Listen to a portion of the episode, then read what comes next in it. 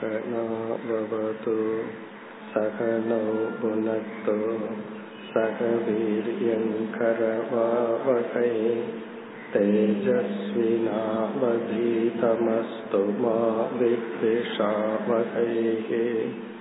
ஓம் சாந்தி சாந்தி சாந்தி. அகண்டம் சச்சிதானந்தம் அவாங்மனசகோச்சரம்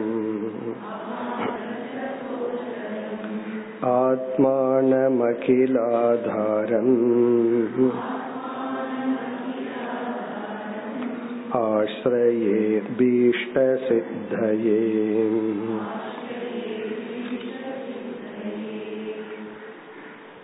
முப்பத்தி ஐந்தாவது பகுதி, பக்கம் ஐம்பத்தி நான்கு.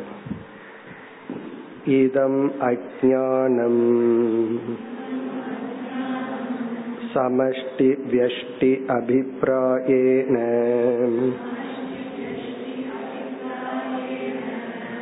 ஏகம் அநேகமிதி ச வ்யவக்ரியதே.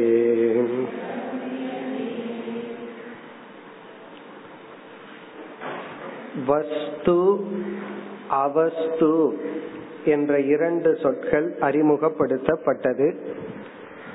வஸ்து என்றால் இருப்பது, மெய்ப்பொருள், உண்மை பொருள்.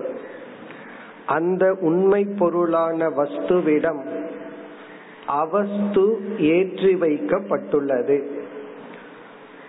அவஸ்து என்பது கயிற்றில் பாம்பை ஏற்றி வைப்பது போல, கயிறு வஸ்து என்றால் பாம்பானது அவஸ்து.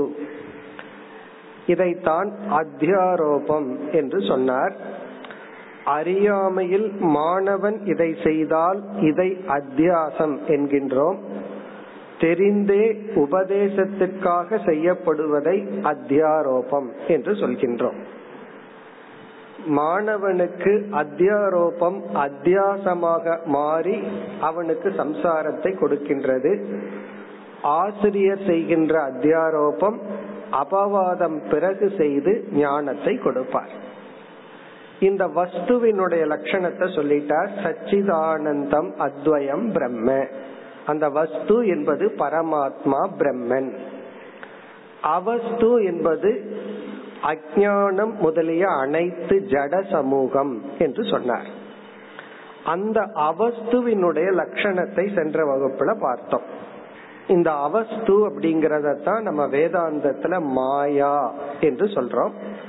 அந்த அவஸ்து என்பது அஞ்ஞானம். நாம் பார்க்கின்ற அனைத்து படைப்புக்கும் காரணமாக இருக்கின்ற தத்துவம்.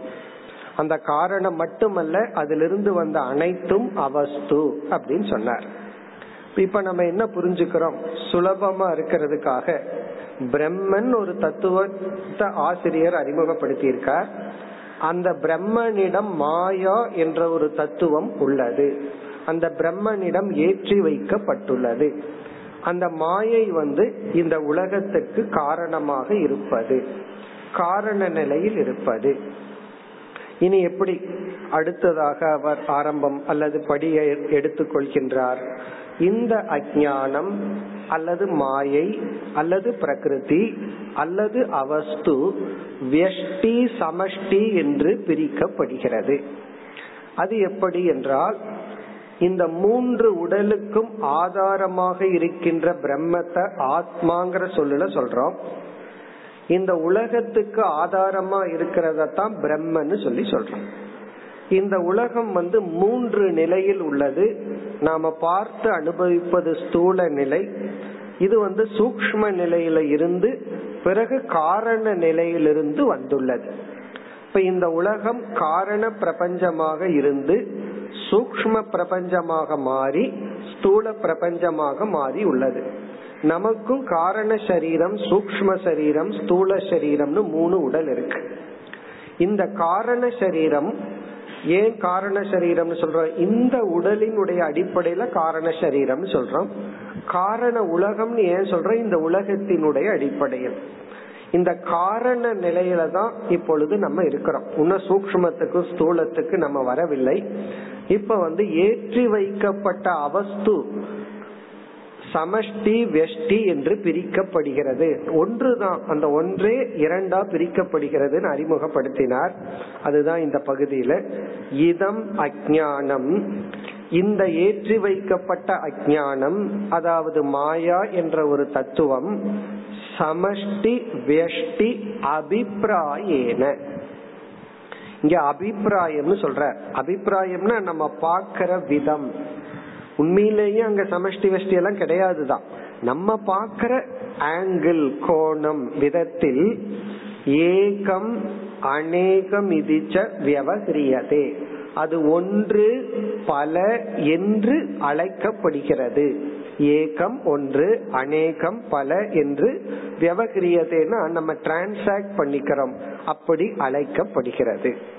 இனி அடுத்த பகுதியில இந்த சமஷ்டி வியஷ்டி இந்த தத்துவத்தை அவர் வந்து உதாகரணத்தின் மூலமா விளக்குகின்றார். நம்ம வந்து சென்ற வகுப்புல அந்த உதாகரணத்தை மட்டும் பார்த்தோம். அதாவது மரங்கள் நம்ம தனித்தனியா பாக்கிறோம். ஒரு இடத்துல வந்து ஒரு இருநூறு மரங்கள் இருக்கு, அதை மட்டும் தனித்தனியா பாக்கிறோம். பிறகு கொஞ்சம் தூரத்திலிருந்து சேர்ந்து பார்த்தா நம்ம வனம் அப்படிங்கிற வார்த்தைய பயன்படுத்துறோம். இப்ப வனம் அப்படின்னு சொன்னா அது சமஷ்டி, மரங்கள் அப்படின்னு சொன்னா அது வியஷ்டி. நம்ம இடத்துல இரண்டு சொற்கள் இருக்கு, ஆனா பொருள்கள் எவ்வளவு அப்படின்னா, வனம்னு சொல்லும் போது நம்ம எதை சொல்றோமோ, மரங்கள் அப்படின்னு நம்ம எதை குறிப்பிடுறோமோ அது ஒரே ஒரு பொருளைத்தான். ஒரே ஒரு பொருளை சமஷ்டிங்கிற அபிப்பிராயத்துல வனம்னு சொல்லி, வியஷ்டிங்கிற அபிப்பிராயத்துல மரங்கள், இந்த இடத்துல ஒரு மரம் அல்ல மரங்கள் அப்படின்னு சொல்றோம். இந்த கருத்தை வந்து எக்ஸாம்பிள் அறிமுகப்படுத்தி பிறகு வந்து மாயா என்ற தத்துவத்தை சமஷ்டி ஆங்கிள்லயும் பார்க்கலாம், இண்டிவிஜுவலா வெஷ்டியாம் பார்க்கலாம்னு சொல்ற. அப்படியே டெவலப் பண்ணிட்டு போய் என்ன சொல்லுவார், இந்த உலகத்துக்கே காரணமா இருக்கின்ற அந்த அஞ்ஞானத்தை சமஷ்டின்னு சொல்லி, இந்த மூன்று உடலுக்கும் காரணமா இருக்கிற அஞ்ஞானத்தை வியஷ்டின்னு சொல்லி நம் அப்படியே அவர் படிப்படியா எடுத்துட்டு போக போற. இன்னும் கொஞ்சம் தூரத்துக்கு அப்புறம் தான் சிருஷ்டி வர போகுது. இப்ப இந்த இடத்துல அடுத்த பகுதி வந்து வெறும் எக்ஸாம்பிள் மட்டும்தான், உதாகரணம் மட்டும் சொல்றார். இங்க ரெண்டு எக்ஸாம்பிள் சொல்றார். நம்ம அடுத்த பகுதி இப்பொழுது பார்ப்போம். ததாஹி யதா விருக்ஷாணாம் சமஷ்டி அபிப்ராயேன வனம் இதி ஏகத்வ வ்யபதேஷக யதா வாம் ஜலானாம் சமஷ்டி அபிப்ராயேன ஜலாஷய இதி ததா நாணாத்வேன பிரதிபாசமானானாம்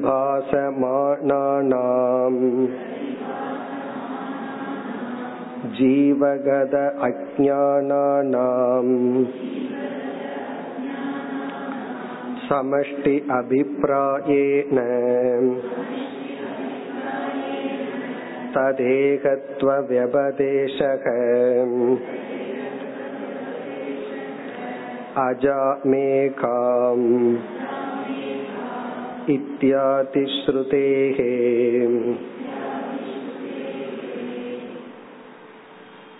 முதல் பகுதியில் சமஷ்டி வியஷ்டி என்ற ஒரு கான்செப்ட், அந்த கருத்தை ஆசிரியர் தெளிவுபடுத்துகிறார். இந்த சமஷ்டி வெஷ்டிங்கிறதையே நம்ம கொஞ்சம் யோசிச்சு பார்த்தா ரொம்ப ஆச்சரியமா இருக்கும். இப்போ ஒரு மரத்தை பார்க்கிறோம். அந்த மரத்தை தனித்தனியா பார்க்கும்போது அந்த மரத்துக்குன்னு ஒரு அழகு இருக்கு. மரங்களை எல்லாம் சேர்ந்து பார்க்கும் பொழுது வனம் அப்படிங்கிற கோணத்துல பார்க்கிறோம். அது ஒரு புதிய வேறு விதமான ஒரு அழகு அது நமக்கு காட்டுது. அந்த வனமா பார்க்கும் பொழுது இருக்கிற அழகு ஒரு மரத்திடம் இருக்காது. ஒரு மரத்திடம் என்ன ஒரு அழகு இல்லையோ, ஆனா எல்லா மரத்தையும் சேர்ந்து பார்த்துடனே புதியதா ஒரு அழகு நமக்கு தெரிகின்றது. ஒரு காட்சி, ஒரு எக்ஸ்ட்ரா பியூட்டிய நம்ம பார்க்கிறோம். இப்ப வந்து அந்த எக்ஸ்ட்ரா அழகு வந்து எந்த மரத்திடம் இருக்கு அப்படின்னு ஒரு கேள்வி கேட்டோம் அப்படின்னா எந்த மரத்துக்கு சொல்றோம்? எந்த மரத்திடம் இருக்குன்னு சொல்ல முடியாது. அல்லது வேற ஒரு எக்ஸாம்பிள் எடுத்துக்கணும்னா, ஸ்கூல்ல எல்லாம் படிச்சிருக்கலாம், இந்த அண்ணன் தம்பிகள்லாம் ஒத்துமையா இருக்கணுங்கிறதுக்கு இந்த கதை சொல்லுவான். ஒரு விறகை எடுத்து முறிக்க சொல்லுவான், முறிச்சிருவான். ஒரு குச்சியை எடுத்து, அதே இது பத்து குச்சியை சேர்த்து வச்சு அதை முறி அப்படின்னா அதை வந்து முறிக்க முடியாது. இப்ப ஒரு விறகு ஒரு குச்சியை வந்து நம்மால முறிக்க முடியும், அதே இது பத்து சேர்த்துன உடனே முறிக்க முடியாது. அப்ப வந்து அந்த எக்ஸ்ட்ரா பவர் எங்கிருந்து வந்துச்சு? ஒரு ஒரு குச்சி இனி ஒரு குச்சிக்கு கொடுத்துதா அப்படின்னா கிடையாது. அது டிரான்ஸ்பர் எல்லாம் பண்றதில்ல தன்னுடைய சக்திய. இப்ப இதுல இருந்து என்ன தெரியுதுன்னா, சமஷ்டின்னு வரும்போது சம்திங் ஒரு ஸ்பெஷல் எக்ஸ்ட்ராவா வருது. அது எங்கிருந்து வந்தது? இங்க இருக்கிற குச்சிக்கு வெளியே இருந்து அந்த சக்தி வந்ததா, அல்லது ஒவ்வொரு குச்சிகளும் தன்னுடைய சக்தியை ஏதாவது ஒரு போர்ஷனை சமஷ்டின்னு ஏதாவது ஒண்ணுக்கு கொடுத்துதா, சமஷ்டின்னு ஒண்ணு இருக்கா? இப்படி எல்லாம் யோசிச்சு பார்த்தா நம்ம ஏற்கனவே பார்த்த லட்சணம் நம்ம மைண்ட்ல வந்துடும், அனிர்வச்சனீயம். இதெல்லாம் விளக்க முடியாது, அப்படி இருக்கு, அவ்வளவுதான். அப்ப இதுல இருந்து உண்மையிலேயே சமஷ்டி வெஷ்டி ரெண்டு ஒண்ணுதான். ஒரு குச்சி பத்து குச்சி, அங்க ஒண்ணு மாறல. ஆனாலும் சமஷ்டியா பார்க்கும் போது அது ஒரு எக்ஸ்ட்ரா காட்சி வருது, எக்ஸ்ட்ரா ஸ்ட்ரென்த் அதுக்கு வந்துருது. அதனாலதான் சைக்காலஜிலையும் கூட மனோ தத்துவத்திலையும் கூட மாஸ் சைக்காலஜின்னு சொல்லி பிரிக்கிறாங்க.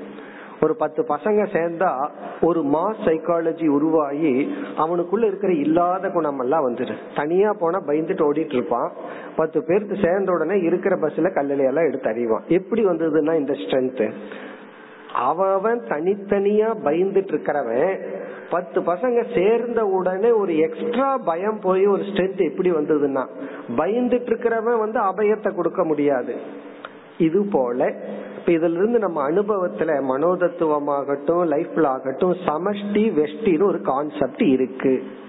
இண்டிவிஜுவலா இருந்தா அது ஒரு ஆங்கிள் இருக்கு, சேரும் பொழுது அதுக்குன்னு ஒரு ஸ்ட்ரென்த் வந்துடுது. அதே போலதான் இந்த இடத்துல என்ன சொல்ல போறார் இவர், எப்படி டெவலப் பண்ண போறார்? மரங்கள் அப்படின்னு ஒண்ணு இருக்கு, அந்த மரங்களையே சேர்த்து பார்த்தா வனம் அப்படிங்கிற ஒரு டிரான்சாக்சன் இருக்கு, ஒரு அனுபவம் இருக்கு, ஒரு புதிய காட்சி இருக்கு, புதிய அழகு இருக்கு. அதே போல இனி ஒரு எக்ஸாம்பிள் எடுத்துக்கிறார், நீர், தண்ணீர் எக்ஸாம்பிள் எடுத்துக்கிறார். நீர் இருக்கு, சின்ன சின்ன நீர் நீர் துளிகள், அல்லது ஒரு டம்ளர்ல பத்து டம்ளர்ல தண்ணி வச்சிருக்கிறோம், அது வந்து ஸ்மால், தண்ணீரினுடைய ஒரு சிறிய அம்சம். தண்ணீர் எல்லாம் ஒட்டு மொத்தமா சேர்த்துனோம் அப்படின்னா அது பெருசா இருக்கும். இப்ப அதை நம்ம எப்படி புரிஞ்சுக்கலாம்? சின்ன சின்ன குளங்கள் அப்படி எடுத்துக்கலாம். பிறகு அதெல்லாம் சேர்ந்து ஒரு கடலா பார்த்தோம் அப்படின்னா நீர் பெருக்கு அப்படின்னு சொல்றோம். இதை நம்ம எப்படி பார்க்கலாம்? இந்த வெயில் காலத்துல ஓடிட்டு இருக்கிற ஆறுல வந்து தண்ணி எல்லாம் போய் அங்கங்க கொஞ்சம் கொஞ்சம் தேங்கி நின்று இருக்கும். அப்ப சிறிய நீர் இடங்கள், அந்த ஆறு முழுவதும் தண்ணி இருக்கணும், ஆனா வெயில் காலத்துல என்ன ஆகும், ஓட்ட நின்னுரும், அங்கங்க குழிகள்ல தண்ணி தேங்கி இருக்கும். அப்ப பல நீர் துறைகள் அப்படின்னு சொல்லுவோம். பிறகு வந்து மழை காலத்துல புல் நீர் பெருக்கோடு தோடும். அந்த இடத்துல காட்சி வேறையா இருக்கு, அதே தண்ணீர் தான், சேர்ந்து பார்த்தா ஒன்று, தனித்தனியா பார்த்தா ஒன்று. இது ஒரு எக்ஸாம்பிள் எடுத்துக்கிறார். இப்படி இரண்டு உதாரணம் சொல்லி சமஷ்டி வெஷ்டி அப்படிங்கிறது நம்மளுடைய அபிப்பிராய பேதத்துல இருக்கு. அபிப்பிராய பேதம் மட்டுமல்ல, சமஷ்டின்னு வரும்போது அதுக்கு ஏதோ எக்ஸ்ட்ரா பவர் ஒண்ணு வருது அப்படின்னு சொல்றார். இப்ப இந்த கான்செப்டை எப்படி நம்மோட வேதாந்தத்துல கனெக்ட் பண்ண போறாருன்னா, இந்த அஜ்ஞானத்தை சமஷ்டியா பார்த்தா, இண்டிவிஜுவல் பார்க்காம டோட்டலா பார்த்தா, இந்த அஜ்ஞானம்தான் மாயை. இந்த மாயை தான் பிரம்மத்தின் மீது ஏற்றி வைக்கப்பட்டுள்ளது. அப்ப இந்த இடத்துல நமக்கு ரெண்டு தத்துவம், பிரம்மன் ஒன்னு ஆதாரமான தத்துவம், அதன் மீது சமஷ்டி அஜ்ஞானம்னு ஒரு தத்துவம்.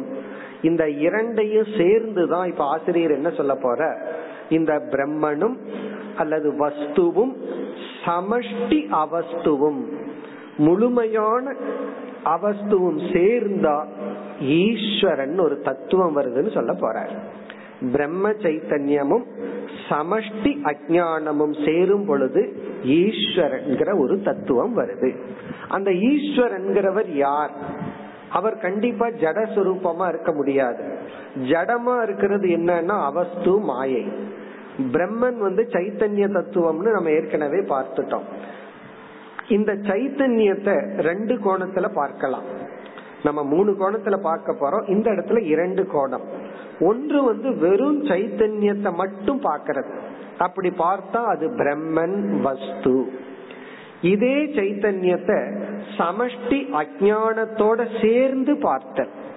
வெறும் கயிற்றை மட்டும் பார்க்கலாம், அல்லது பாம்புடன் கலந்த கயிற்றையும் பார்க்கலாம், பாம்போட சேர்ந்து பார்க்கலாம். அப்படின்னு என்ன, இந்த கயிற்ற பார்த்து தான் அவன் பாம்புன்னு நினைச்சிட்டு இருந்தான் அப்படின்னு நம்ம ஒருத்தர்கிட்ட சொல்லுவோம். இல்ல நம்மளே சொல்லுவோம், இந்த கயிற்ற பார்த்து தான் நான் பாம்புன்னு நினைச்சு பயந்துட்டேன்னு சொல்லுவோம். அப்ப அந்த கயிற்ற நம்ம எப்படி பாக்கிறோம்? வெறும் கயிறா மட்டும் பார்க்கலாம், அல்லது பாம்பு, இதுல நான் பாம்ப பார்த்தேன், இந்த கயிற்றிலிருந்து ஒரு பாம்பே உற்பத்தி ஆச்சுன்னு பாம்போட கனெக்ட் பண்ணி அந்த கயிற்ற பத்தி நம்ம பேசலாம்.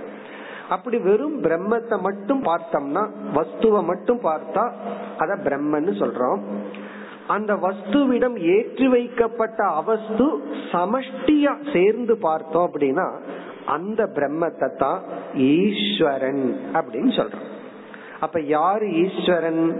வஸ்துவான பிரம்மன், அவஸ்துவான சமஷ்டி அஜானத்துடன் சேர்ந்து அந்த சைத்தன்யத்தை பார்க்கும் பொழுது ஈஸ்வரன்னு சொல்றோம். அது ஏன் சொல்றோம் என்னங்கறத எல்லாம் ஆசிரியரே தெளிவா சொல்ல போறார். அது ஏன் ஈஸ்வரன்னு சொல்றோம்னா, ஈஸ்வரன்னா படைப்பவர். எதை படைச்சிருக்கார்? அவஸ்துவை படைத்துள்ளார். அவர் மீது ஒரு அவஸ்துவையே அவர் உருவாக்கி இருக்கார். அவர் வந்து அவஸ்துவை படைத்தவர். கயிற்ற வந்து பாம்பை படைத்த தத்துவம்னு சொல்லலாம். அந்த கயிறு என்ன பண்ணிருக்கு? ஒரு பெரிய பாம்பையே தன் மீது படைச்சிருக்கு. அப்படி வந்து அந்த பிரம்மன், அந்த பிரம்மனை மட்டும் பார்க்கறது ஒரு ஆங்கிள். அந்த பிரம்மனை வந்து சமஷ்டி அஜானத்துடன் சேர்ந்து பார்த்தா அந்த பிரம்மன், அந்த சைத்தன்யத்தை ஈஸ்வரன்னு சொல்றோம். இனி ஆசிரியர் என்ன பண்ண போறார்? அந்த சைத்தன்யமான ஈஸ்வரனுக்கு லட்சணம் கொடுக்க போறார். அடுத்த பகுதியில ஈஸ்வரனுடைய லட்சணம். அந்த ஈஸ்வரன் இடத்துல ரெண்டு அம்சம் இருக்கே, ஒரு அம்சம் சைத்தன்யம், அதுக்கு ஒரு லட்சணம் கொடுப்பார். இனி ஒரு அம்சம் எகெயின் அந்த சமஷ்டி அஜானம், அதுக்கு ஒரு லட்சணம் கொடுத்து இத விளக்க போறார். இதுதான் அடுத்து நம்ம பார்க்க போற பகுதி. பிறகு அதுக்கு அடுத்த பகுதியும் பார்த்தோம்னா தான் நம்ம பார்க்க போற பகுதி சற்று நல்லா விளங்கும். அடுத்தது என்ன பண்ண போறாருன்னா, இங்க வந்து சமஷ்டி வெஷ்டி அப்படின்னு ஒரு கான்செப்ட நமக்கு அறிமுகப்படுத்திட்டார். இனி வெஷ்டிக்கு போவார். வெஷ்டி அப்படின்னு சொன்னா, இந்த உடல் நமக்கு இருக்கு, அது ஸ்தூல உடல். நமக்கு சூக்ஷ்ம சரீரம்னு மனசு இருக்கு, அதே போல காரண உடல் இருக்கு. நம்ம இனி ஒண்ணு பார்த்திருக்கிறோம், சிருஷ்டிங்கிறது மூணு ஸ்டேஜ்ல வரும். காரண நிலை, சூக்ஷ்ம நிலை, ஸ்தூல நிலைன்னு பார்த்திருக்கோம். இப்ப நம்முடைய காரண உடல், இந்த காரணங்கிறது தான் வெஷ்டி அப்படின்னு சொல்றோம். இந்த காரண சரீரத்துக்கு ஆதாரமா கண்டிப்பா ஒரு வஸ்து இருக்கணும். அந்த வஸ்து பிரம்மன் தான். ஆனா இந்த உடலின் அடிப்படையில பார்த்தா அதே பிரம்மனை நம்ம ஆத்மான்னு சொல்றோம். எந்த பிரம்மன் வந்து சமஷ்டி உலகத்துக்கே ஆதாரமா இருந்தா ஈஸ்வரன் சொல்றனோ சொல்றமோ, அதே பிரம்மன் இந்த உடலுக்கு ஆதாரமா இருந்தா ஆத்மான்னு சொல்றோம். பிறகு இந்த அஜ்ஞானம் இருக்கே, இந்த அஜ்ஞானத்தை ரெண்டா பாக்கிறோம். சேர்ந்து பார்த்தோம்னா இந்த அஜ்ஞானம் வந்து பிரம்மத்தை ஆதாரமாக கொண்டுள்ளது. இந்த அஜ்ஞானம் அல்லது மாயை டோட்டலா பார்த்தா பிரம்மத்தை ஆதாரமாக கொண்டுள்ளது. இந்த அஜ்ஞானத்தையே கொஞ்சம் பிரிச்சு பார்த்தோம் அப்படின்னா, இந்த அஜ்ஞானமானது ஆத்மாவை ஆதாரமாக கொண்டுள்ளது. அப்ப வெஷ்டி அஜ்ஞானத்துக்கு ஆதாரம் ஆத்மா, சமஷ்டி அஜ்ஞானத்துக்கு ஆதாரம் பிரம்மன். ரெண்டு என்னன்னா ஒண்ணுதான், பட் வெஷ்டி சமஷ்டி அப்படின்னு பிரிக்கிறோம். எதுக்கு பிரிக்கிறோம் அப்படின்னா புரிஞ்சுக்கிறதுக்காக நம்ம இதை பிரிக்கிறோம். இப்ப இந்த இடத்துல ஒரு எக்ஸாம்பிள் மட்டும் அறிமுகப்படுத்துற அறிமுகப்படுத்தி அவஸ்து அப்படிங்கிறது பிரம்மன், அந்த வஸ்துவிடம் அவஸ்துன்னு ஒரு தத்துவம் இருக்கு. அந்த அவஸ்துவை வந்து நம்ம டோட்டலாம் பார்க்கலாம், இண்டிவிஜுவலாம் பார்க்கலாம். ஏன்னா ஒவ்வொரு ஜீவனுக்கும் காரண சரீரம் இருக்கிறதுனால அந்த ஜீவனுடைய காரண சரீரங்களை எல்லாம் சேர்த்து நம்ம டோட்டலாம் பார்க்கலாம் அப்படின்னு சொல்லிட்டு அப்புறம் ஈஸ்வரனுடைய லட்சணத்தை சொல்ல போறார். இங்க வந்து ரொம்ப எளிமையான பகுதி எக்ஸாம்பிள விளக்குறார். என்ன பகுதி? ததாகி. ததாகி என்றால் அந்த சமஷ்டி வெஷ்டி என்பது அப்படி என்ன, இதுக்கு முன்னாடி சமஷ்டி வெஷ்டின்னு ஒரு அபிப்பிராயத்துல அஞ்ஞானத்தை பார்க்கலான்னு சொன்னார், அதை விளக்குறார். ததாகி இந்த எக்ஸாம்பிள் வருது. யதா விருக்ஷாணாம் மரங்களினுடைய சமஷ்டி அபிப்பிராயேன மரங்களை எல்லாம் சேர்ந்து பார்த்தால், சமஷ்டினா டோட்டலா, அபிப்பிராயம்னா விஷன் நம்ம பார்க்கும் விதம், அந்த அபிப்பிராயத்தில் வனம் இதி ஏகத்துவ வியபதேசக, வனம் என்று ஏகத்துவ ஒன்றான வியபதேசக மென்ஷன், ஒன்றாக நாம் பார்க்கின்றோம், உணர்கின்றோம், அறிகின்றோம், ஒன்றாக குறிப்பிடுகின்றோம். மரங்களினுடைய சமஷ்டி அபிப்பிராயத்தில் மரங்களையெல்லாம் சேர்ந்து பார்க்கும் பொழுது வனம் இதி வனம் என்று ஏகத்துவ ஒரு தத்துவமாக ஒரு பொருளாக வியபதேசகனா குறிப்பிடுகின்றோம், உணர்கின்றோம், விவகரிக்கின்றோம், அனுபவிக்கின்றோம். இது ஒரு எக்ஸாம்பிள். இப்ப மரங்கள் பணம், இந்த எக்ஸாம்பிளை நல்லா ஞாபகம் வச்சுக்கணும். ஏன்னா இதுல இருந்து அப்படியே வேதாந்தத்துக்கு கொண்டு போக போற இனிமேல் என்ன சொல்ல போற, எப்படி இனிமேல் வரப்போகுதுன்னா, மரம் வந்து ஒரு ஆகாசத்தை ஆக்குப்பை பண்ணும், மரத்துக்குன்னு ஒரு இடம் எடுத்துக்குமல்ல, அந்த இடமும் வனம் அப்படின்னு சொன்னா அது ஒரு ஏரியா எடுத்துக்குமல்ல, அதுவும் சொல்லுவாங்க இவ்வளவு ஸ்கொயர் கிலோமீட்டர் அப்படின்னு சொல்லி சொல்லுவாங்க. ஸ்கொயர் ஃபீட்ல நம்ம வீடு கட்டுவோம், வனம்னு சொல்ல ஸ்கொயர் கிலோமீட்டர்னு எல்லாம் சொல்லுவாங்க. அப்போ வனம் ஒரு ஆகாசத்தை எடுத்துக்குமல்ல, அப்போ வனம் ஒரு ஸ்பேஸ எடுத்துக்க போகுது, மரங்கள் ஒரு ஸ்பேஸ எடுத்துக்க போகுது. மரங்கள் எடுத்துக்கொண்ட ஆகாசமும் வனம் எடுத்துக்கொண்ட ஆகாசமும் ஒன்றா வேறா, அதெல்லாம் சொல்லி ஐக்கியப்படுத்த போறார். மரம் எடுத்துக்கொண்ட ஆகாசமும் வனம் எடுத்துக்கொண்ட ஆகாசமும் ஒன்றுதான். அந்த வனம் எடுத்துக்கொண்ட ஆகாசத்தை பிரம்மன்னு சொல்லி மரம் எடுத்துக்கொண்ட ஸ்பேஸ வந்து ஆத்மா, இப்படி எல்லாம் கனெக்ட் பண்ண போற. ஆகவே இந்த எக்ஸாம்பிள் வந்து அப்படியே தொடர போகுது கடைசி வரைக்கும். அதுக்கு அதனாலதான் ஒரு பேராகிராஃப் தனியாவே இந்த எக்ஸாம்பிள் அறிமுகப்படுத்துறார். விருக்ஷாணாம் மரங்களினுடைய சமஷ்டி அபிப்பிராயன அதை முழுமையாக பார்த்தால் வனம் இத்யேகத்துவ வியபதேசக, வனம் என்று ஒன்றாக குறிப்பிடுகின்றோம். இனி இரண்டாவது எக்ஸாம்பிள் எடுத்துக்கிறார். யதாவா அல்லது ஜலானாம் சமஷ்டி அபிப்பிராயேன ஜலாசயக இதி. இரண்டாவது எக்ஸாம்பிள் வந்து ஜலானாம் நீர்களினுடைய சமஷ்டி அபிப்பிராயேன, சமஷ்டி அபிப்பிராயத்தில் ஜலாசயக, ஜலாசயக அப்படின்னு சொன்னா நீர் பெருக்கு அப்படின்னு அர்த்தம், அல்லது கடல்னு சொல்லலாம், கடல் அல்லது நீர் பெருக்கு.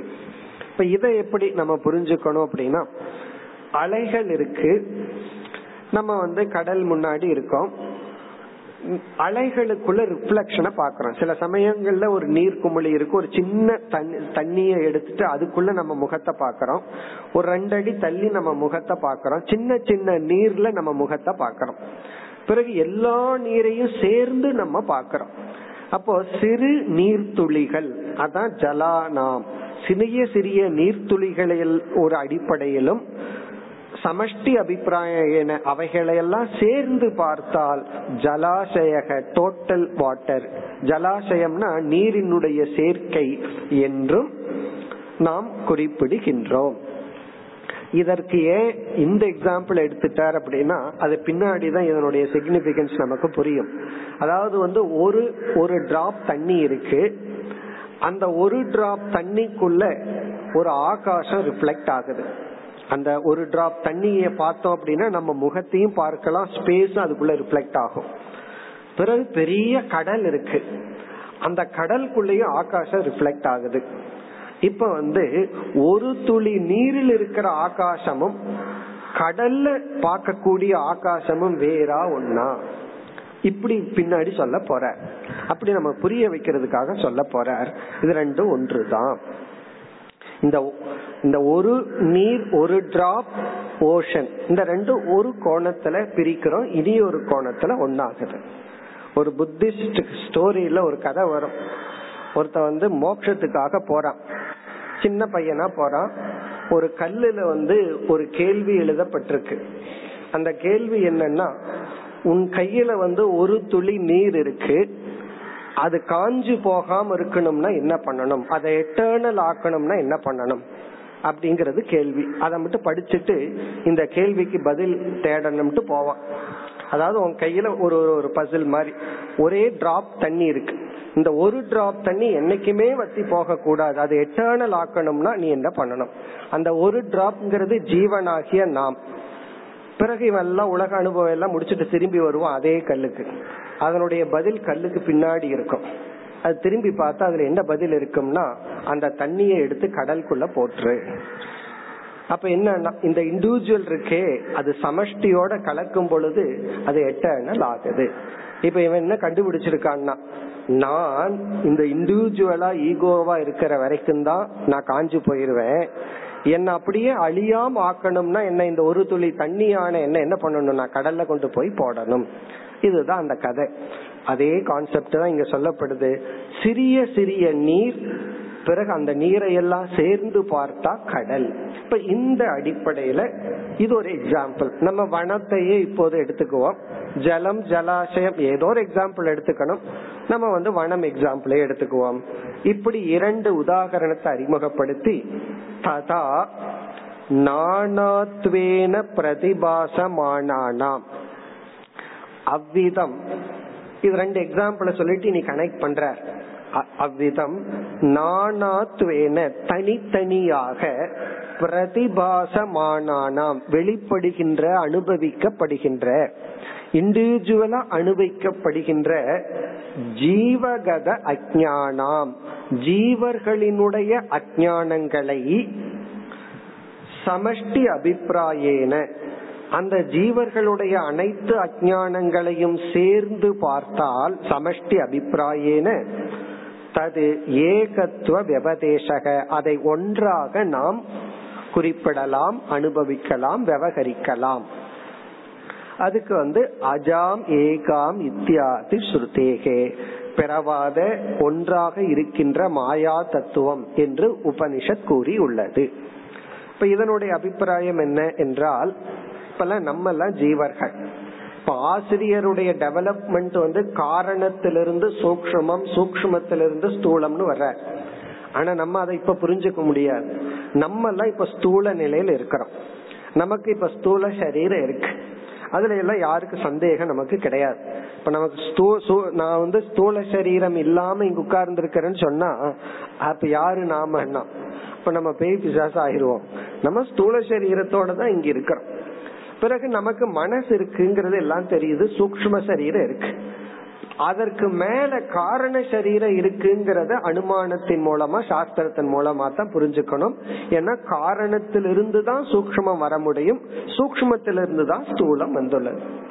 இப்ப நான் என்ன அனுபவிக்கிறேன், எனக்குன்னு ஒரு காரண சரீரம் இருக்கு, ஒவ்வொரு ஜீவனுக்கும் ஒவ்வொரு காரண சரீரம் இருக்கு. ஏன்னா காரண சரீரத்திலிருந்து வர்ற சூக்ஷ்ம சரீரம் வேறுபடுது. ஒருத்தர் மனசு போல இனியொருத்தர் மனசு இல்ல, ஒருத்தர் உடல் போல இனியொருத்தர் உடல் இல்ல. நம்ம எல்லாம் மனிதர்கள் தான் தெரிஞ்சாலும், பகவான் வந்து எத்தனை மனுஷனை படைச்சிருக்காரோ அத்தனை வேற்றுமையும் படைச்சிருக்கார். அதான் ரொம்ப அதிசயம். ஒரு மனுஷனை இனி ஒரு மனுஷனை பார்த்தா நமக்கு ரெண்டு ஞானம் வருது. ஒன்னு அவனும் மனுஷன் நானும் மனுஷன், இனி ஒன்னு அவன் வேற நான் வேற. காரணம் என்ன, மனுஷனா இருக்கிற நாம் வேறுபட்டு இருக்கிறோம், ஆனா மனுஷன்கிற ஒற்றுமையிலேயே இருக்கிறோம். அதே போல மனசு, நம்ம மனசு வேற இனியொரு மனசு வேற. நம்ம இனியொரு மனசுவே வேண்டாம், கொஞ்ச நேரத்துக்கு முன்னாடி இருக்கிற நம்ம மனசு வேற, இப்ப இருக்கிற மனசு வேற, கொஞ்ச நேரத்துக்கு அப்புறம் இருக்கிற மனசு வேற. அப்ப மனசு மாறிட்டே இருக்கு. இப்ப இவ்விதம் வேற்றுமை வர வேண்டும் என்றால் இந்த வேற்றுமை எல்லாம் காரணத்துல இருந்துதான் வந்தாகணும். அப்ப காரண சரீரம்ங்கிறது இண்டிவிஜுவலா இருந்தாகணும். எனக்கு ஒரு காரண சரீரம் இருக்கணும், அந்த காரண சரீரம் தான் இப்படி சூக்ஷ்ம சரீரத்தையும் இப்படி இருக்கிற ஸ்தூல சரீரத்தையும் கொடுத்திருக்கு. இனியொருத்தனுடைய சூக்ஷ்ம சரீரம் வந்து தன்மை வேறா இருக்கு. அப்ப அவனுடைய காரண சரீரமும் அதற்கு தகுந்த மாதிரி இருக்கணும். இப்ப நூறு மரம் வருதுன்னா ஒவ்வொரு மரம் ஒவ்வொரு மாதிரி வருது. ஒண்ணு நெட்டையா வருது, ஒண்ணு விரிஞ்சு வருது, ஒண்ணு ஒரு மாதிரி வருது. அப்படின்னா அதனுடைய விதைக்குள்ளேயும் அந்த வேற்றுமை இருந்தாகணும். அப்ப நம்ம என்ன முடிவு பண்றோம், நமக்கு ஒவ்வொருத்தருக்கும் தனித்தனி காரண சரீரம். அதுதான் இங்க பாயிண்ட். நானாத்வேன பிரதிபாசமானானாம் ஜீவகத அஜ்ஞானானாம், ஒவ்வொரு ஜீவனுக்கும் தனித்தனி காரண சரீரங்கள் இருக்கணும். அது ஏன் இருக்கணும் அதை நம்ம பார்க்கல. அது ஏன் இருக்கணும்னா தனித்தனி விதவிதமான வேற்றுமையுடைய சூக்ஷ்ம சரீரமும் ஸ்தூல சரீரமும் இருப்பதனால் கண்டிப்பாக வேறுபட்ட காரண சரீரமும் இருந்தாக வேண்டும். இப்போ நம்ம ரெண்டு பேர்த்துக்கும் ஒரே காரண சரீரம்னா கண்டிப்பா ஒரே சூக்ஷ்ம சரீரம் தானே வரும். ஆனா சூக்ஷ்ம சரீரத்துல வேற்றுமை இருக்கிறதுனால கண்டிப்பா காரண சரீரத்திலையும் வேற்றுமை இருக்கணும். இப்ப காரணத்திலையும் வேற்றுமை இருக்கிறதுனால சூக்ஷ்ம சரீரம் ஸ்தூல சரீரத்திலையும் வேற்றுமை. இப்ப நம்ம சயின்ஸ்ல சொல்றோம், இந்த டிஎன்ஏ வேறுபடுறதுனால இவங்களோட பேரண்ட்ஸ் காரணமும் வேறுபட்டு இருக்க வேண்டும், இந்த டிஎன்ஏ வேறுபடாததுனால இவங்களுடைய காரணமும் வேறுபட்டிருக்க முடியாது. இப்படி எல்லாம் நம்ம சொல்றது போல காரண சரீரத்திலையும் வேற்றுமை உள்ளது. இப்ப நம்ம அனுபவம் என்னன்னா, எத்தனை ஜீவராசிகள் உள்ளார்களோ அவரவர்களுக்கு தனித்தனி காரண சரீரம். இப்ப அந்த அடிப்படையில பார்த்தோம்னா மரங்கள் சரி, இந்த மரங்களை எல்லாம் சேர்ந்து பார்த்தா வனம் ஒண்ணு இருக்கு. அப்ப நம்ம அனைத்து ஜீவராசிகளினுடைய காரண சரீரத்தை சேர்ந்து பார்க்கும் பொழுது அதுதான் மாயை, அதுதான் அஜ்ஞானம், அதுதான் சமஷ்டி. இப்ப இருக்கிறது ஒன்றுதான், காரணம் அல்லது ஏற்றி வைக்கப்பட்ட அஜ்ஞானம் அல்லது அவஸ்து. அதை தனித்தனியாம் பார்க்கலாம், பிறகு ஒட்டு சேர்ந்தும் பார்க்கலாம். இப்ப சேர்ந்து பார்த்தோம்னா அதுக்குன்னு ஒரு தனி சக்தி வருது. தனித்தனி குச்சிய சேர்ந்து கட்டுனா ஒரு எக்ஸ்ட்ரா ஸ்ட்ரென்த் வருதுல்ல. இது விசாரம் பண்ணி பார்த்தா ஆச்சரியமா இருக்கும். அந்த ஒரு குச்சியினுடைய கட்டுக்குள்ள எக்ஸ்ட்ரா ஸ்ட்ரென்த் வந்து ஒரு குச்சி இனி ஒரு குச்சிக்கு கொடுத்துதான்னா கிடையாது, இந்த குச்சிகள்ல இருந்து வெளியே வந்துதானுமா கிடையாது, பிரிச்சுட்டோம்னா எக்ஸ்ட்ரா ஸ்ட்ரென்த் எங்க போச்சுனாலும் சொல்ல முடியாது. ஆனா இருக்கு, அதான் நிர்வச்சனியம். சொல்ல முடியாது இருக்கு, கிஞ்சித் பாவம்னு படிச்சோம், ஏதோ ஒரு ஃபார்ம் ஆஃப் நியூ எக்ஸிஸ்டன்ஸ் அது இருக்கு.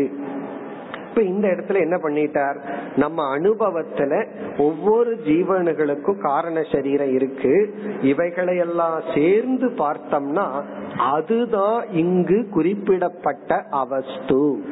அப்ப இவர் அறிமுகப்படுத்தின அவஸ்து இருக்கே அது நமக்கு தெரியாததை அறிமுகப்படுத்தல, தெரிஞ்சதான் அறிமுகப்படுத்தி இருக்கார். எதை அறிமுகப்படுத்தி இருக்கார், அனைத்து ஜீவராசிகளினுடைய சமஷ்டி காரண வெஷ்டி காரண சரீரத்தை சேர்ந்து அவர் அஜ்ஞானம் என்று சமஷ்டியாக அறிமுகப்படுத்தி உள்ளார். இந்த வெஷ்டிய பத்தி இனி பின்னாடி பார்ப்போம்.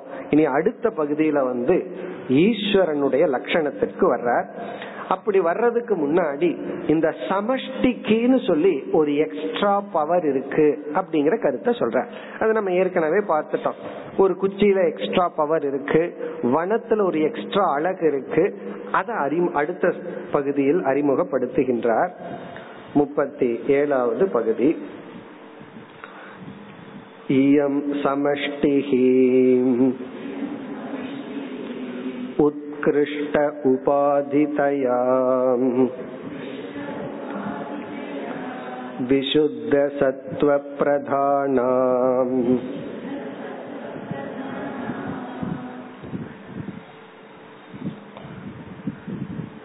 இந்த சமஷ்டியை அறிமுகப்படுத்துறார். இயம் சமஷ்டிஹி, இந்த சமஷ்டியானது, அதாவது பிரம்மன் மீது ஏற்றி வைக்கப்பட்ட அவஸ்து அல்லது அஜானம் அல்லது மாயையானது, இப்ப நம்ம சமஷ்டியா பார்த்துட்டு இருக்கிறோம். இண்டிவிஜுவல் ஜீவனை பாக்கிறது இல்ல, சமஷ்டியானது. இயம் சமஷ்டிகி உத்கிருஷ்ட உபாதி தயா, அது ஒரு மேலான உபாதியாக மாற்றத்தை அடைந்து உபாதியாக உள்ளது. உத்கிருஷ்டம்னா மேலான, ஹையர். உத்கிருஷ்ட உபாதி தயா, உபாதிங்கிறதனுடைய தத்துவத்தை அடுத்த பகுதியில நம்ம பார்ப்போம். உத்கிருஷ்ட உபாதியாக செயல்பட்டு விசுத்த சத்துவ பிரதானா, அது விசுத்த சத்துவமாக உள்ளது. விசுத்தம்னா தூய்மையான சத்துவமாக உள்ளது. விசுத்த சத்துவ பிரதானா. இந்த பகுதியினுடைய சாராம்சம் வந்து சமஷ்டிக்கு ஒரு எக்ஸ்ட்ரா பவர் இருக்கு, அவ்வளவுதான். அது எக்ஸ்ட்ரா ஸ்ட்ரென்த் இருக்கு, எக்ஸ்ட்ரா பவர் இருக்கு. அந்த பவரை வந்து சுத்தம் அப்படின்னு சொல்லி சொல்றார், விசுத்தம் அப்படின்னு அழைக்கிறார், விசுத்த சத்துவம் அப்படின்னு சொல்லி சொல்றார். இத நம்ம பார்த்தா உடனே புரிஞ்சிடும்.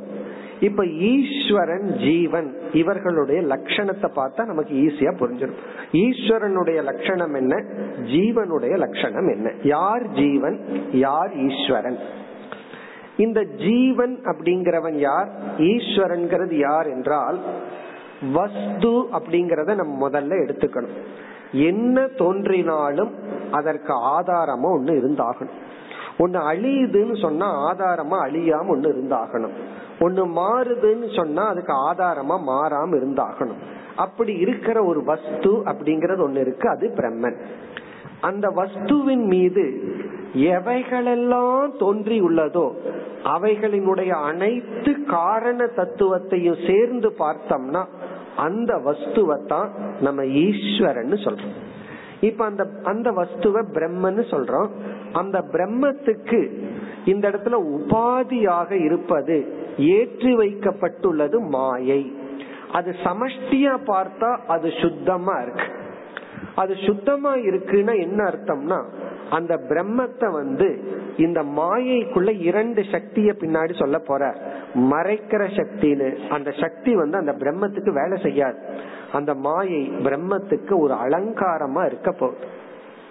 எப்படி வந்து சிவபெருமான் கழுத்துல பாம்பு வந்து ஒரு ஆபரணமா இருக்கோ அதே போல அந்த பிரம்மன் இடத்துல இந்த சமஷ்டிங்கிறது ஒரு ஆபரணத்தை போல இருக்க போகுது.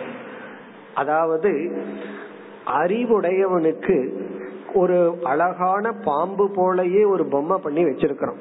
இந்த சின்ன பசங்களுக்கு விளையாடுறதுக்கு இந்த பிளாஸ்டிக்ல பாம்பு பள்ளி எல்லாம் பண்ணுவாங்க.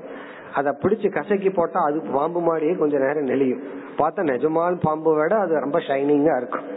அப்போ அறிவுடையவனுக்கு அது என்னன்னா அது மிக அழகா இருக்கு, அறிவில்லாதவனுக்கு அது பயத்தை கொடுக்கறதா இருக்கு. அப்போ அறிவுடையவனுக்கு அது ஒரு அலங்காரம், விளையாட்டு பொருள், அதை வச்சுட்டு விளையாடிட்டே இருப்பான். அறிவு வர்ற வரைக்கும் அறிவு இல்லாதவனுக்கு அது விளையாட்டு பொருள் அல்ல, அது அவனுக்கு பயப்படுத்துற ஒரு பொருள்.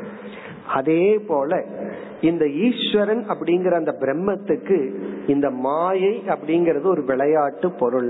அவருக்கு ஒரு அறிவு இருக்குது, எது நம்ம மேல ஏற்றி வைக்கப்பட்டுள்ளது, எதை நம்ம வச்சிருக்கிறோம் அப்படிங்கிற அறிவு இருக்கு. அதான் விசுத்த சத்துவ பிரதானம். ஏன் இந்த அறிவு ஈஸ்வரனுக்கு இருக்குன்னா, அந்த உபாதியே சமஷ்டியா இருக்கிறதுனாலன்னு சொல்ற. அந்த உபாதி டோட்டலா இருக்கிறதுனால அவருக்கு அந்த அறிவு இருக்கு. ஆனா அதே பிரிஞ்சு இண்டிவிஜுவலா ஜீவன் கிட்ட வரும்போது அது வந்து மலின சத்துவம்னு சொல்ல போற.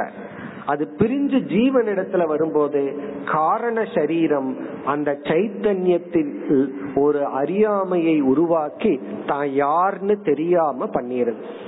அப்ப ஈஸ்வரன் இடத்துல மாயை இருக்கும் பொழுது அந்த பிரம்மத்துக்கு நான் யாருன்னு தெரியுது. அந்த மாயை ஜீவன் இடத்துல வரும் பொழுது அந்த ஜீவனுக்கு நான் யாருன்னு தெரியவில்லை. இதுதான் வேற்றுமைன்னு சொல்ல போற.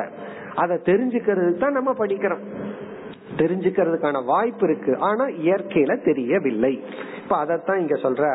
இந்த சமஷ்டிங்கிற அஞ்ஞானம் இருக்கே அது வந்து விசுத்தமா இருக்கு, தூய்மையா இருக்கு, எக்ஸ்ட்ரா பவரோட இருக்கு. ஆகவே அந்த பிரம்மன் தான் மீது ஏற்றி வைக்கப்பட்ட அந்த மாயை இருக்கே அது அதனுடைய சுரூபத்தை தெரிஞ்சு தான் முக்தனா இருக்கார். சின்ஸ் அந்த மாயை ஏற்றி வைக்கப்பட்டதுனால அதிலிருந்து மறுபடியும் சில சிருஷ்டிகள் எல்லாம் வர்றதுனால அந்த பிரம்மத்திற்கு ஈஸ்வரன் அப்படின்னு ஒரு பெயரை கொடுக்கிறோம். அது ஏன் கொடுக்கிறோம்? அந்த ஈஸ்வரனுடைய லட்சணம், அந்த பிரம்மத்துக்கு என்னென்ன புதிய ஸ்டேட்டஸ் வருது, இதெல்லாம் அடுத்த பகுதியில சொல்ல போற. ஆனா இந்த ஈஸ்வரன் முக்த சுரூபமா இருக்கார், அவர் வந்து அனைத்துக்கும் காரணமா இருக்கார். இதெல்லாம் இனி சொல்றதுக்கு முன்னாடி அந்த ஈஸ்வரன்கிற ஸ்டேட்டஸ் வர்றதுக்கே ஏன் காரணம்னா அந்த உபாதி வந்து விசுத்த சத்துவ பிரதானா. இந்த அஞ்ஞானம் என்பது விசுத்த சத்துவம், பிரம்மத்திற்கு உபாதி. இப்ப இயம் சமஷ்டி, இந்த சமஷ்டி அஞ்ஞானமானது உத்கிருஷ்ட உபாதி தயா, அது மேலான உபாதியாக இருப்பதனால் விசுத்த சத்துவ பிரதானா. இது இந்த இடத்துல வந்து சமஷ்டிக்கு இருக்கிற ஒரு விசேஷ அம்சத்தை நமக்கு இன்ட்ரோடக்ஷன் கொடுத்தார், அறிமுகப்படுத்தினார். இனி அடுத்த பகுதியில ஈஸ்வரனுடைய லட்சணம், யார் ஈஸ்வரன், அதாவது வேதாந்தத்துல டிஃபைன் ஈஸ்வரா அப்படின்னு சொன்னா இதுதான் ஆன்சர். அடுத்த பகுதியை பார்ப்போம். அது வந்து பகவானுடைய ஈஸ்வரனுடைய லட்சணம். ஏதத் உபகிதம் சைதன்யம் சர்வஜ்ஞத்வம் சர்வேஸ்வரத்வம் சர்வநியந்திரத்வாதி குணகம் அவ்யக்தம் அந்தர்யாமி ஜகத்காரணம் ஈஸ்வரஹ இதி ச வ்யபதிஷ்யதே சகல அஜ்ஞான அவபாசகத்வாத் ய சர்வஜ்ஞ சர்வவிதே இதி ஸ்ருதேஹே.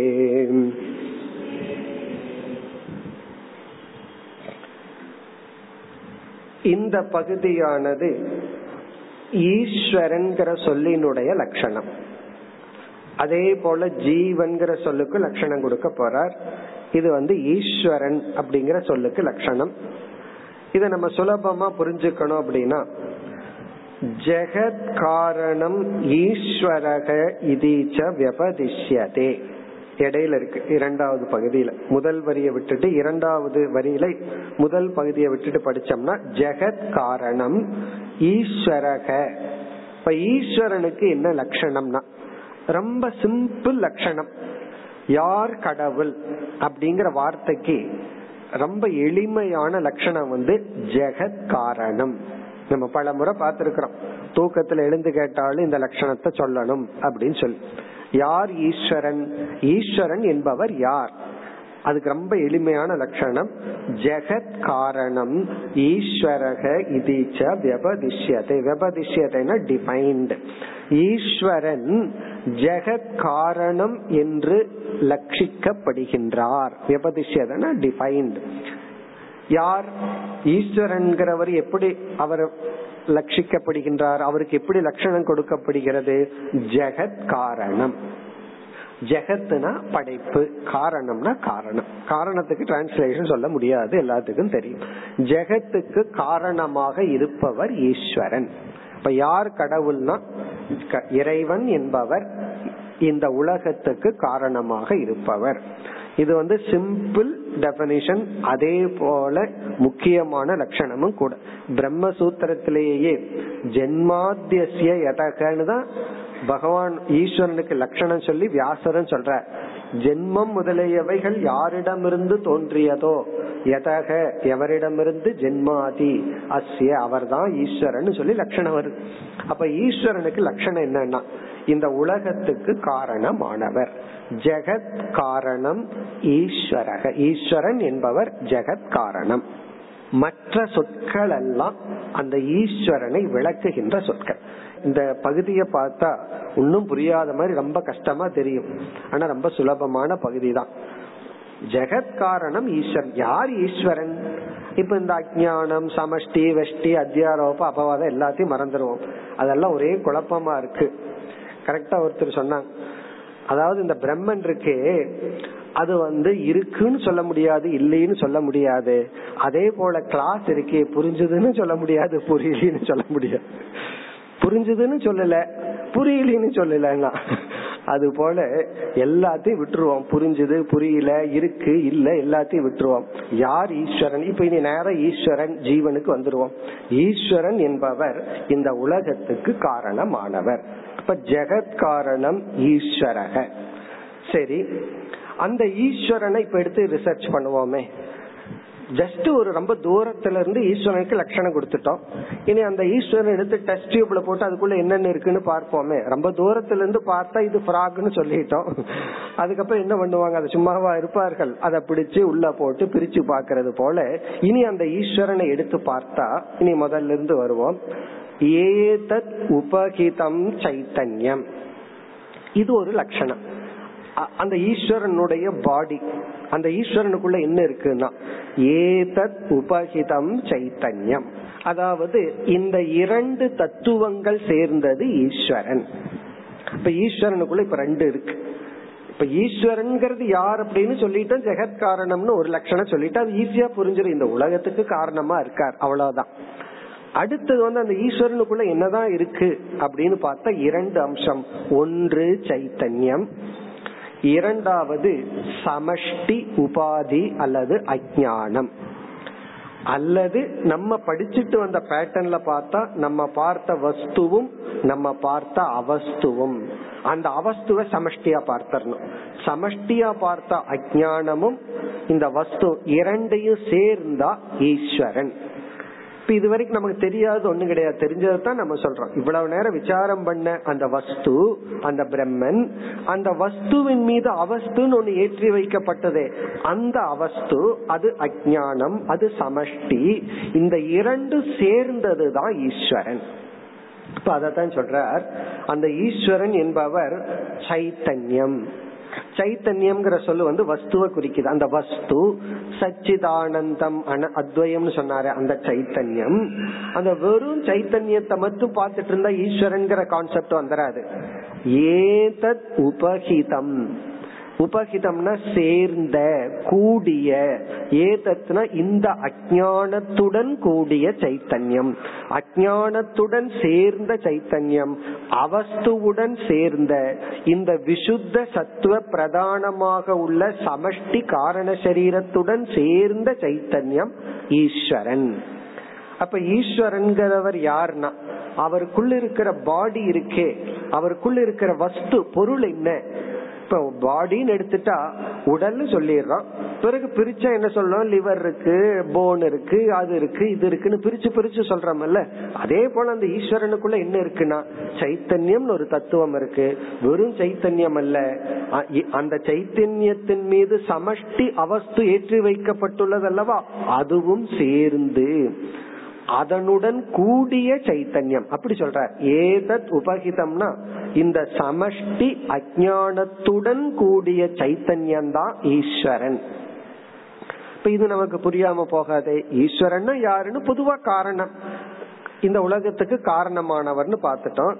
சரி, காரணமான அந்த ஈஸ்வரன் எப்படித்தான் இருக்கார், யார் ஈஸ்வரன் அப்படின்னா காரணம்னு சொல்லிட்டோம். அந்த ஈஸ்வரன் எப்படிப்பட்டவர், அவருடைய பாடி என்ன அப்படின்னா இந்த இரண்டு தத்துவம்னு சொல்லிட்டோம். இனி அடுத்து வர்ற பகுதி எல்லாம் அந்த ஈஸ்வரனுடைய குணங்கள் என்ன. இப்ப ஃபர்ஸ்ட் வந்து இந்த உடம்ப பாடின்னு சொல்லிட்டோம். சரி, இந்த பாடிக்குள்ள என்னென்னலாம் இருக்கு அப்படின்னு பிரிச்சு பார்த்துட்டோம். லிவர் இருக்கு, ஹார்ட் இருக்கு, வெசல் நரம்புகள்லாம் இருக்கு அப்படின்னு எல்லாம் பார்த்துட்டோம். அதுக்கு அடுத்தது என்னன்னா சரி ஒவ்வொன்னுடைய ஃபங்க்ஷன் என்ன, ஹார்ட்டினுடைய ஃபங்க்ஷன் என்ன, பிறகு வந்து லிவர்னுடைய ஃபங்க்ஷன் என்ன, போன்னுடைய ஃபங்க்ஷன் என்ன, பிரெயினுடைய ஃபங்க்ஷன் என்ன, அடுத்தது படிக்கிறமல்ல. அதே போல இந்த இரண்டு கூட்டினுடைய சேர்க்கையாக இருக்கின்ற இறைவனுடைய நேச்சர் தன்மைகள் என்ன. அதுல சில தன்மைகளை எக்ஸாம்பிளா சொல்ற, எத்தனையோ தன்மைகள் இருக்கு, சிலதை எக்ஸாம்பிளா சொல்ற. இப்ப வந்து ஹார்ட்டுக்கு என்ன வேலைன்னா பம்ப் பண்றதுன்னு சொல்ற, அது ஒன்னா பண்ணுது எத்தனையோ அது பண்ணுது. ஒரு எக்ஸாம்பிள் சொல்றது, வயிறு என்ன பண்ணுதுன்னா சாப்பாட்டை வாங்கி வச்சுக்குதுன்னு சொல்றோம், அது எத்தனையோ வேலை பண்ணுது, அதுல ஒன்ன நம்ம சொல்றோம். அதே போல இந்த ஈஸ்வரனுடைய தன்மைகள் என்ன, இப்ப அடுத்த பார்க்க போறது வந்து ஈஸ்வரனுடைய தன்மைகள். இப்ப ஈஸ்வரக அப்படிங்கறத வந்து சிம்பிளா ஜெகத் காரணம்னு பார்த்துட்டோம். இனி அந்த ஈஸ்வரனுடைய பாடி என்ன அப்படின்னா இரண்டுன்னு பார்த்துட்டோம். ஒன்று சைத்தன்யம், அதுக்குள்ள இருக்கிற ஒன்று, அதன் மீது ஏற்றி வைக்கப்பட்ட சமஷ்டி, அது சுத்த சத்துவமா இருக்கு, அது சத்துவ பிரதானமா இருக்கு. மாயை அப்படிங்கிற ஒரு தத்துவமா இருக்குன்னு பார்த்துட்டோம். சரி, இந்த இரண்டுடன் கூடிய ஈஸ்வரனுடைய தன்மைகள் என்ன? அடுத்த பகுதி சர்வஜ்ஞத்துவ, அனைத்தையும் அறிகின்ற தன்மை உடையவர். இதெல்லாம் ஈஸ்வரனுடைய குணங்கள். ஈஸ்வரனுடைய குணங்கள் வந்து இதெல்லாம், இது வந்து எக்ஸாம்பிள் தான் சொல்றார், எத்தனையோ சொல்லலாம், அதுல ஒன்னு ரெண்டு. சர்வஜ்ஞத்துவ, அனைத்தையும் அறிகின்ற. இந்த இடத்துல அனைத்தையும் அறிகின்றன்னா எதையெல்லாம் அறிகிறார்னா, எதையெல்லாம் அவர் படைச்சாரோ அதையெல்லாம் அவர் அறிவார். சர்வஜ்ஞத்துவ, எதெல்லாம் அவர் தோற்றி வைத்தாரோ அதையெல்லாம் அவர் அறிவார். சர்வஜ்ஞத்துவ சர்வேஸ்வரத்துவ, சர்வேஸ்வரத்துவன்னா அனைத்துக்கும் இவர் ஈஸ்வரனாக இருக்கின்றார். எதையெல்லாம் படைச்சாரோ அதற்கு இவர் என்னைக்குமே தலைவனாக இருக்கின்றார். சர்வஜ்ஞத்துவ சர்வேஸ்வரத்துவ, இந்த சர்வேஸ்வரத்துவம் படைக்கிற எல்லாத்துக்கும் கிடைச்சிடார். அப்பா அம்மா வந்து ஒரு குழந்தைய படிக்கிறாங்க, அந்த குழந்தைய பத்தி கொஞ்சம் ஞானம் இருக்கு, பிறகு கொஞ்ச நாளைக்கு அப்புறம் அந்த ஈஸ்வரத்துவம் கிடையாது, அந்த குழந்தைகிட்ட முழு ரைட் கிடையாது, அது இந்த இவங்களை ஈஸ்வரத்துவம் பண்ண ஆரம்பிச்சிடும். அந்த குழந்தை சொற்படி இவங்க கேட்க வேண்டியது வந்துடும். அந்த குழந்தை மேல ஃபுல் கண்ட்ரோல் கிடையாது, கொஞ்சம் வரைக்கும் தான்.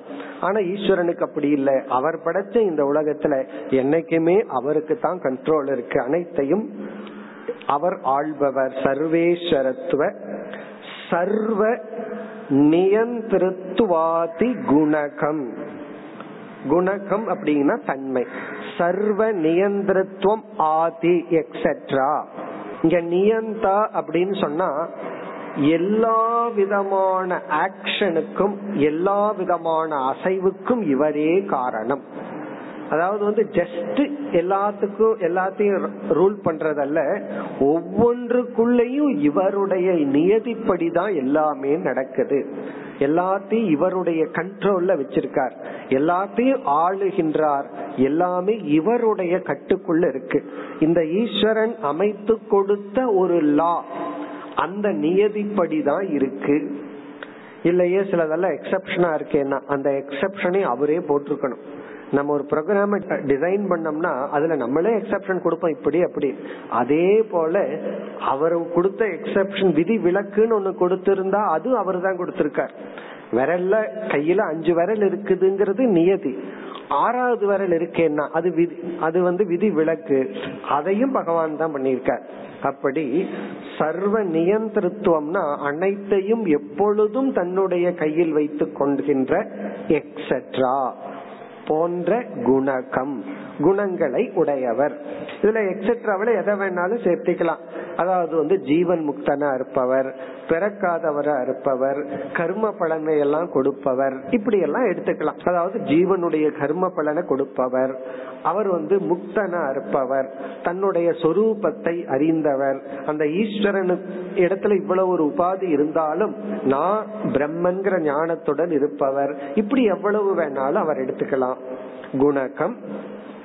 பிறகு அவ்யக்தம், இந்த ஈஸ்வரனை வந்து நம்ம வந்து கண்ணுல பார்க்க முடியாது, வெளி தோற்றத்துக்கு வராதவர், அவ்யக்தம் அன்மேனிஃபெஸ்டா இருப்பார். அவர் வந்து அவர் கண்ணுல எல்லாம் நம்ம நேரடியா பார்க்க முடியாது. இவ்வளவு நேரம் இந்த ஜெகத் காரணம் இப்படிப்பட்ட ஈஸ்வரன் சொல்றீங்களே கொண்டு வந்து முன்னாடி நிறுத்துங்க, அப்படித்தான் சில பேர் கேட்பான். இப்ப ஈஸ்வரன் ஒருத்தர் இருந்தா வந்து நிக்கட்டுமே, நான் ஒரு நிமிஷம் டைம் கொடுக்கறேன் அப்படின்னு சொல்லுவேன். பகவான் கொடுத்திருக்காரு, நான் உனக்கு ரொம்ப டைம் கொடுத்திருக்கிறேன், நீ எனக்கு ஒரு நிமிஷம் டைம் கொடுக்கறியான்னு சொல்லுவார். அப்படி அப்படியெல்லாம் பகவானை போய் நம்ம முன்னாடி பார்த்திட முடியாது, அவ்யக்தம். பிறகு அந்தர்யாமி, அந்தர்யாமினா அனைத்துக்கும் ஊடுருவி இருப்பவர். என இனிமேல் நம்ம பார்க்க போறோம், இந்த ஈஸ்வரன் இந்த உலகத்திற்கு உபாதான காரணமாக இருக்க போறார்னு பார்க்க போறோம். இந்த ஜெகத் காரணம்னு சொல்லி மத்த இடத்துல எப்படி டெவலப் பண்ணுவோம்னா, எப்படிப்பட்ட காரணம், அவர் நிமித்த காரணமா உபாதான காரணமானு டெவலப் பண்ணுவோம். அந்த இடத்துல நம்ம பார்க்கலாம், அந்தர்யாமினா அனைத்துக்கும் ஊடுருவி இருப்பவர், அனைத்தையும் வியாபித்து காரணமாக இருப்பவர். அந்தர்யாமி ஜெகத் காரணம் ஈஸ்வரக இதீச்ச வியபதிஷ்யதே, இவ்விதம் லட்சிக்கப்படுகின்றது. பிறகு வந்து சகல அஜ்ஞான அவபாசகத்வாத், இவர் ஏன் அந்தர்யாமின்னு சொல்றோம், ஈஸ்வரன் ஜெகத் காரணம்னு சொல்றோம்னா, சகல அஜ்ஞான, இந்த இடத்துல உடனே வெஷ்டிக்கு வந்துட்டார், நம்முடைய அனைத்து காரண சரீரங்களையும் அவபாசகத்வாத், அவர் விளக்குவதனால், அதற்கு காரணமாக இருப்பதனால், அதற்கு உயிரூட்டுவதனால், உணர்வூட்டுவதனால், அவபாசகம்னா அதனுடைய எக்ஸிஸ்டன்ஸுக்கே காரணமாக இருப்பதனால், எஸ் சர்வஜ்ஞ சர்வவித் இதி ஸ்ருதேகே, ஸ்ருதி இந்த மாதிரி தான் ஈஸ்வரனுக்கு லட்சணம் கொடுக்குது. சர்வஜ்ஞக அனைத்தையும் அறிபவர், சர்வவித் ஒவ்வொரு இண்டிவிஜுவல் எல்லாவற்றையும் முழுமையாக அறிபவர் என்று உபனிஷத் இவ்விதம் ஈஸ்வரனுக்கு லட்சணம் கொடுக்கின்றது. இப்ப உபனிஷத்தினுடைய டெபினிஷன் இங்க கொடுத்து, யார் ஈஸ்வரன்னா அவர் வந்து இந்த உலகத்துக்கு காரணமானவர். சரி, அந்த ஈஸ்வரன் இடத்துல என்ன அம்சம் இருக்குன்னா, இரண்டு அம்சம் இருக்கு. ஒன்று சைத்தன்யம், இனி ஒரு அம்சம் வந்து மாயா. நம்ம தத்துவ போதம் நூல்கள் எல்லாம் எப்படி பார்ப்போம்னா, Eswaran Brahman plus maya equal to Eswaran பார்ப்போம். அதே லட்சணத்தை தான் இங்க சொல்லியிருக்கார். அந்த மாயையத்தான் அஜ்ஞானம் சொன்னார். அதுதான் சமஷ்டி உத்கிருஷ்டமான மேலான உபாதினார். ஏன் இந்த மாயைய சமஷ்டிய மேலானதுன்னு சொல்றாருன்னா, இந்த உபாதி அந்த சைத்தன்யத்தை எடுத்து வந்த உடனே அந்த சைத்தன்யத்தினுடைய தன்மையை அது மறைக்கவில்லை. அப்ப ஈஸ்வரன் இந்த உபாதியுடன் இருக்கிறார், அந்த உபாதி ஈஸ்வரனை ஒன்றும் செய்யவில்லை.